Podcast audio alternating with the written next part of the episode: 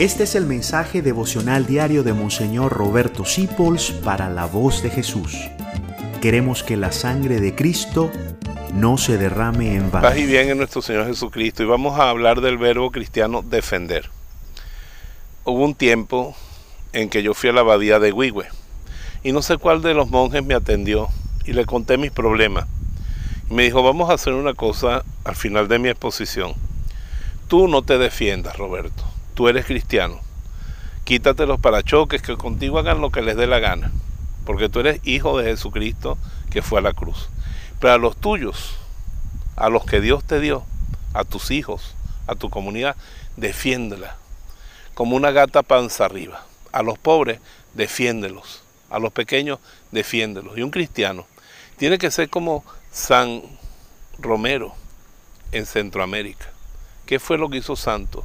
Al obispo Romero, que defendió a los más pobres, defendió a los que no tenían quien los defendiera. Es hermoso cuando uno ve a un cristiano que se deja la piel y hasta la vida por defender a los indefensos. Dios nos defiende del mal. Todos los días le pedimos, Padre, líbranos del mal, no nos dejes caer. Y Él nos defiende. Y si somos sus hijos, tenemos que defender del mal a los más pequeños. Tenemos que ser sensibles a eso, a las mujeres solas, abandonadas, a las madres solteras, a los niños que no han nacido, a los niños abandonados, a los ancianos. Por eso vemos que el Santo Padre y las conferencias episcopales salen en defensa siempre de los más pequeños.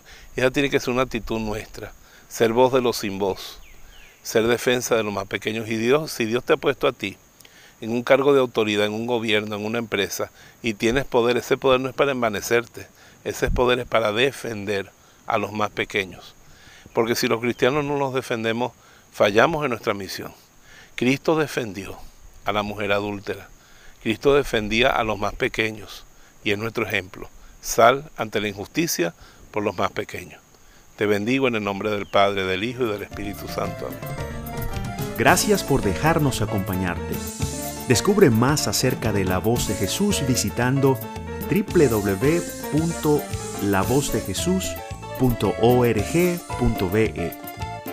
Dios te bendiga rica y abundantemente.